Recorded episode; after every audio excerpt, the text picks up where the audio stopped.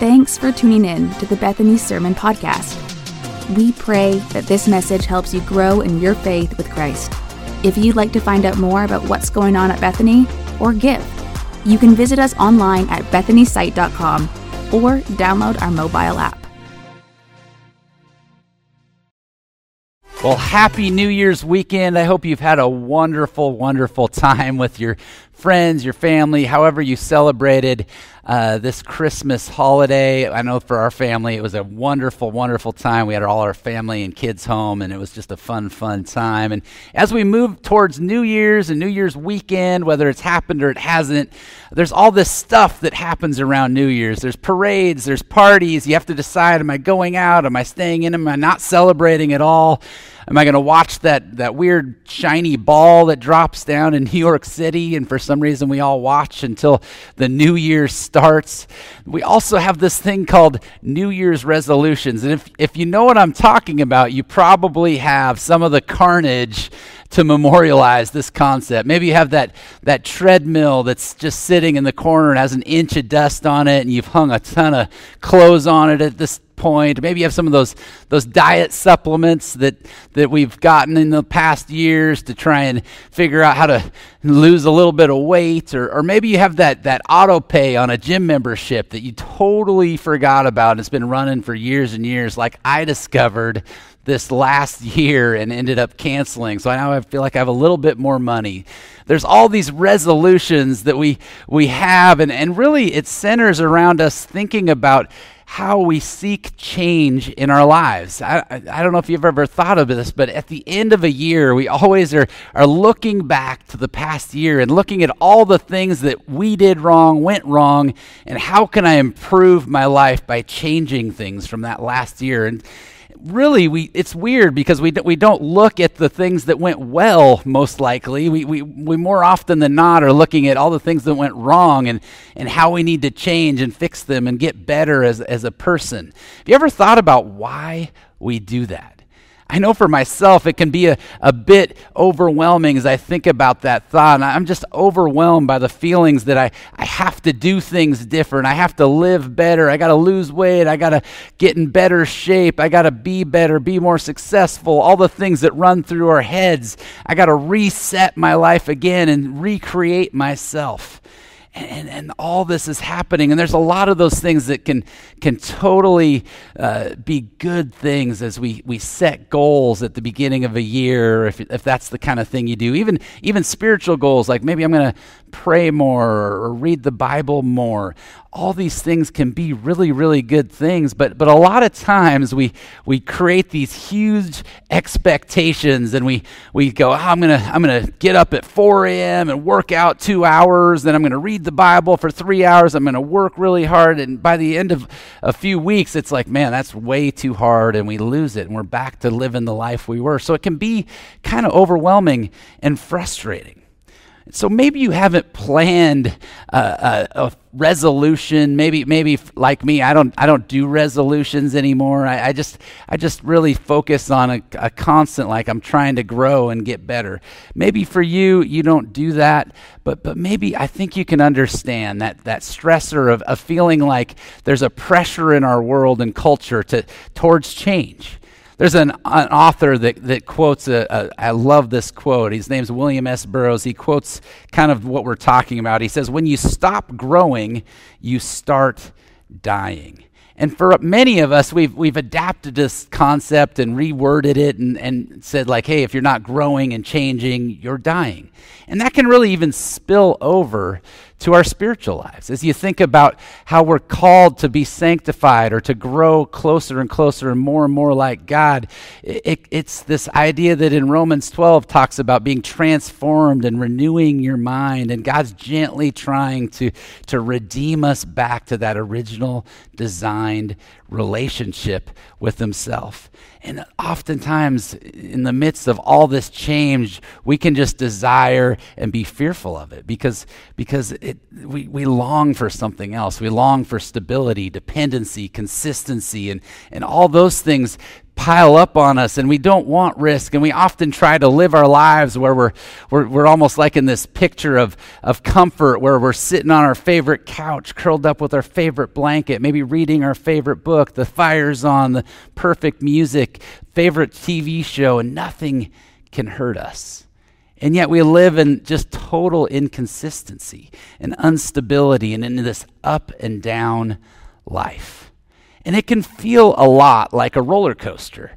I don't know, don't know if you like roller coasters or don't like roller coasters. I love roller coasters, but here's the thing my body doesn't really tell me it likes roller coasters. I ride a roller coaster and I feel nauseous, I feel a little dizzy, and it, so it takes me like 15 minutes to reset and then I get to do it again. But I love the thrill of riding it and the, the G forces that you feel. And, and so a few years ago, we went to, to uh, Florida and we got to go to some theme parks and it, it was super fun with our family. And one of the theme parks we went to was was uh, Universal Studios. And we walked in the first day and the first ride we saw was this huge roller coaster, the Incredible Hulk coaster. And the line was short and we're so like we just jumped in line. We're like, let's just do it right now, get it out of the way. And so we jump in and we go through the line real quick, and, and suddenly we're getting in the cars and they're they're putting the safety stuff down over our shoulders. And then it's three, two, one, and you hear this Hulk roar, and you just shoot up this hill and you feel the G forces, and suddenly you, you start to twist upside down as you're going into a loop and then another loop and the corkscrew, and then, and then things just got crazy. And in the midst of that, as I was flipping upside down, my world started to get a little smaller as things got a little darker. And suddenly, as I was riding the ride, I was like, I think I might black out. It was that intense a ride for my body. I did not black out. I got to about here, but, but as I was getting off the ride, I thought, man, I need a real long reset. I think life can feel like that for a lot of us. There's, there's highs, there's lows, there's thrills, there's turns, there's, there's ups, there's downs. And sometimes it can get so intense that we can feel like the walls are closing in and we can't control things. And for some of us, we even lose control of things for, for time. And it's tough. It's tough, tough. And it, amidst that, we, we're in this life where, where there's constant change and we're pressing towards growing. So, in this new year, things might be tough for you. Things might be coming up that you know are hard. Maybe you're mourning the loss of a, of a loved one, or maybe you know that there's a pending move or a, a job change that just happened or is going to happen. Maybe you've got some health issues that you're dealing with, or maybe, maybe your home is feeling a little more empty as some of your, your kids have gone off to college or moved out of the house and it's a little more empty, a little quieter, a little lonelier. Or maybe for you, you're like, I, I, can't wait for this year. There's, there's some great things coming, and I can't wait for 2023 to get going because I can't wait for that thing that's going to happen. Maybe these changes are, are great things, maybe they're tough things, but, but amidst all of that, we live in this, this world of a constant state of change. And, and yet, there's one thing that is constant that I want to talk about today, and that constant is that, that God is with us and he never changes. Check out Hebrews 13 8 that talks about that a little bit. It says, Jesus Christ is the same yesterday and today and forever. I love this verse because it says Jesus Christ was the same way back as far as I can think and see in history. He's the same right now as we're talking, and He's the same as we look out into the future as far as we can see and think and dream. He's always the same, He's unchanging changing. And so I want to look at a scripture that kind of talks about that uh, from an author in the New Testament called James. And James is a really cool guy. He's very unique because he was the brother of Jesus. Can you imagine being the brother of Jesus and living under the shadow of the Son of God being your brother? The guy that you played with, maybe swung on the swings with, and then all of a sudden he's Jesus, and everybody wants to get a, get a look at him, and he's healing people, and it's just incredible. He must have lived under this huge shadow of his brother. I know for my brother, he, he felt similar to that as he was my younger brother and he's a few years younger than me. And, and, and as he came into high school, he, he didn't go by his own name. He went as Stu's brother. And I don't know if you have that situation in your life or not, or maybe you have someone that, that has kind of felt like you've been in the shadow of them, but, but it can be hard. And that's where James is coming from. But yet he's a leader in the Christian movement after Jesus has died. And he writes this letter to believers. And, and he understands something. He understands that, that as humans, we're challenged with self deception. So we're going to pick it up in chapter 1, verse 16. The book is James. If you want to follow along in your Bible, you can. We're also going to have all the words up on the screen as we as we read along, and we're just going to look at the kind of the middle of of his letter where he talks a little bit about this idea of God being unchanging. So let's read verse 16 through 18 together. It says, "Don't be deceived, my dear brothers and sisters. Every good and perfect gift is from above, coming down from the Father of the heavenly lights, who does not change like shifting shadows. He chose to give us birth through the word of truth that we might be a kind of first fruits of all he created. So, James kind of, where we pick up his letter, he says, Don't be deceived. And he's actually referencing something that j- he just had written about a few verses before, where the, the folks he's talking to, his, his early ancient time audience, is, is dealing with this idea of struggling with trials and temptations. And there's a couple problems that they're dealing with. They're dealing with this problem that they feel like maybe God has a, a role in it, and God is the one that's, that's tempting me. And so in verse 13, he kind of answers that and says, When tempted, no one should say, God is tempting me, for God cannot be tempted by evil, nor does he tempt anyone. God cannot be tempted by evil. He's, he's not the one that ever tempts anyone, he's saying. And so, so that's the answer to that deception. The second deception they're struggling with is, is that they maybe don't play a role in this deception at all. They're looking at who else plays a role. And, and James answers that question in verse 14. He says, But each person is tempted when they're dragged away by their own evil desire and enticed. Circle that word own. I, I love descriptors like that. And, and so James is saying it's not someone you can point a finger at. It's not God. It's not somebody else. I love that saying when you say you point a finger at somebody, 30 are pointing back at you. That's exactly what James is talking about. He's saying it's not somebody else, it's you. It's your own evil desires that are tempting you and enticing you. And James says, don't be deceived. You see, James understands that, that our faith in God has some, some challenges and struggles, and, and maybe we, we are susceptible still to temptation. And I love how he talks about it because he talks about all these deceptions that we can have. And there's so many deceptions in our lives. I, I thought of just a few that we, we kind of struggle with in our world. One is, one is comparison. Comparison is such a deceiver as we, we look side to side instead of to the one that should really be giving us our worth and, and, and who we think we are. And, and so we look to one side, I want to be like that person, I want to live like that person. And then the innovation of, of the internet and social media, we're able to, to just scroll through and see all these perfect lives that we can compare over and over. And it's such a deception to what real life is all about and what God tells us real life is about a relationship with Him. So that can be a huge deception. I know pride and arrogance are a struggle and challenging, and yet Jesus came and modeled this, this life of humility and servitude. It's really the world saying, no, no, we, we reward pride, we reward arrogance. Those people are the ones that should be in charge of things. And God's saying, no, that's not how I want you to live. That is another deception. Lust. I think lust is a hard one because it, it veils itself as love so often in our world. And the world's saying lust is really love, and God's saying, no, that's not real love. This is love. My word is love. How I love you is love. And lust can deceive us in so many ways. And finally, one other one I thought of was selfishness when we look at things through the lens of me, through the lens of I, and we're constantly saying, I want this, I, I, I, instead of we, and, and looking to what other people's feelings are, it can be so damaging and we, it can deceive us. And as we're seeking change in our life and we're constantly looking for change, it can sometimes create deception and misbelief where we start to believe that, that I'm more important, my thoughts are more important than anyone else's and it can be a huge deception. And so James says, Don't be deceived. And then he goes on and, and affirms what is good. He says, Don't be deceived. And then there's this almost uh, unspoken because, and he says, Because every good and perfect gift is from above. Again, circle that word every. Notice he doesn't say some of or certain things are, are perfect and good. He says, Every, all of the perfect and good gifts are from above.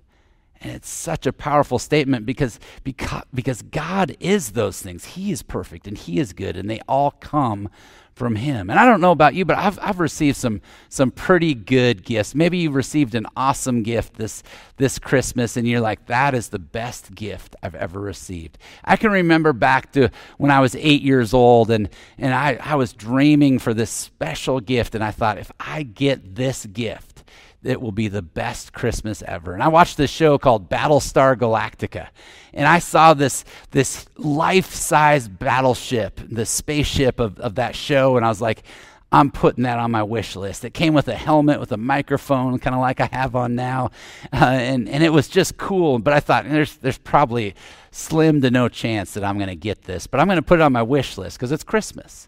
And so I run up at Christmas and I'm so excited, hoping that I see that Battlestar Galactica. And I'm looking at the gifts as I get up under the tree, and I'm like, there's no gift wrapped that's big enough for that Battlestar Galactica. And so I'm like, well, I guess I didn't get it. I guess that that's okay. You know, I, I, bet I have some really other cool gifts. And as I'm walking around the tree, I'm looking at some of the other things that have my name on it. Suddenly, I, I see something out of my peripheral vision behind the tree. It's it's white, and I, I start to walk further around, and and there it is the Battlestar Galactica. It was so big, my parents didn't even want to wrap it. They just set it back there. And I pulled it out and I, I stood next to it. My mom took a picture that I, I still have of this huge spaceship. And I thought, there cannot be a better gift at eight years old. I was like, this is the, the ultimate and of course, as you know, as we grow and we change, things change. And within a year or two, I'd had another perfect gift, and that one had failed me, and something else was perfect. And so, as you've gotten these perfect gifts, I think we all can understand that those perfect gifts fail us. But, but what James is trying to make sure we understand is that perfect and good gifts, they only come from above from above. And, and they're based around consistency and dependency and stability and, and that unchanging nature of God. Well, the, the verse continues uh, as he says, These gifts from, come from above. He says, They're coming down from the Father of heavenly lights, who does not change like shifting shadows. And that, that Father of heavenly lights is a term that they used in the ancient world to kind of reference God. And, and they referenced him as the creator God that created the, the sun and the moon and the stars, the things that create life, light that are, that are unchanging. But yet, he uses this, this thing that does change the shadows that are created by the light. They do move and change. So it's really, he's really speaking to our world and how it changes, but yet how the God, the Creator, never changes. And you know, when you think about our world, we live in this, this scientific world, really. And when we think of, of consistent things, you can kind of think around those, those terms consistent things that are, are predictable, they're mechanical. And so when you think in terms of me- mechanical things in our world, you can think of all kinds of things that are consistent. We build mechanics that are consistent and, and do a thing over and over. And, you know, computers, they're built to do tasks that we tell them to do. And now they don't always work the way we want. And I would say that that's, for me, that's usually user error. Sometimes it's hardware error, but, but it's a machine. It's built to do things when we tell them to do them and they're very consistent, they're very predictable. And, or maybe you think of the world in terms of, of scientific things and like gravity. Gravity is so predictable, it's consistent. If I throw a ball up in the air, gravity tells me that I can catch it because it's going to come right back to me. If I jump off this stage, gravity tells me that, that I'm going to fall until I land or until someone catches me. That is predictable. Gravity and, and, and computers are, are so predictable and we understand them, and yet they're, they're unfeeling. and they're, they're, they're, they work in spite of us, really. They work in spite of us. And yet we're, we're messy and we're, we're complicated humans. And like I said, we, we live this roller coaster life that changes and there's all kinds of stuff going on. And yet we live in a world where we look at things that are unchanging uh, as, as predictable, but yet kind of apathetic to what's going on uh, in our world. And sometimes we can apply that view of, of predictable, consistent things to God and say, well, well, God must be apathetic to us also, because that's how we view consistent, predictable things. And nothing could be further than to the truth than that because because God is so different. He's not apathetic. He loves his creation and God's unchanging attributes, his purposes, his character, they don't make him ap- apathetic they make a firm foundation for us that it talks about in verse 18. It shows us that foundation. It says, He chose to give us birth through the word of truth that might be a kind of first fruits of all He created. I love how he finishes this little section by saying that, that he chose to, to, to make his creation uh, have this unchanging truth. And that was found in, in the word of truth or the scripture. And that is what we can put our firm foundation on. The, the God that's the giver of all good gifts. But our enjoyment in those gifts needs to be held open handedly, not clenched and held on to, because, because we know that those things will fail us. Earthly things will fail us, but God never changes. He will never fail us. And, and the result of that, the posture that, that we're called to, is this, this idea of first fruits to his redemption of his creation. And that's an interesting term that they used in ancient uh, times where, where they really, when the, a crop came, the first things that the first fruits of the crop they would, they would give as an offering to God or to the priest with the hope that, that their entire crop would be blessed and be, be awesome. And so, this is the idea as first fruits, as current Christians, we become the beginning, not the end or the middle of God's cr- entire creation, redeemed back to Himself. So, here's the thing. Here's the thing God's our unchanging foundation in a world that is that is so full of change and presses toward change and as we enter a new year we have the freedom not to, to hold on with clenched fists to the last gift and then look towards the, the next gift and, and look at that, but understand that, that earthly gifts will fail us, but, but the perfect and good gifts come from the God above.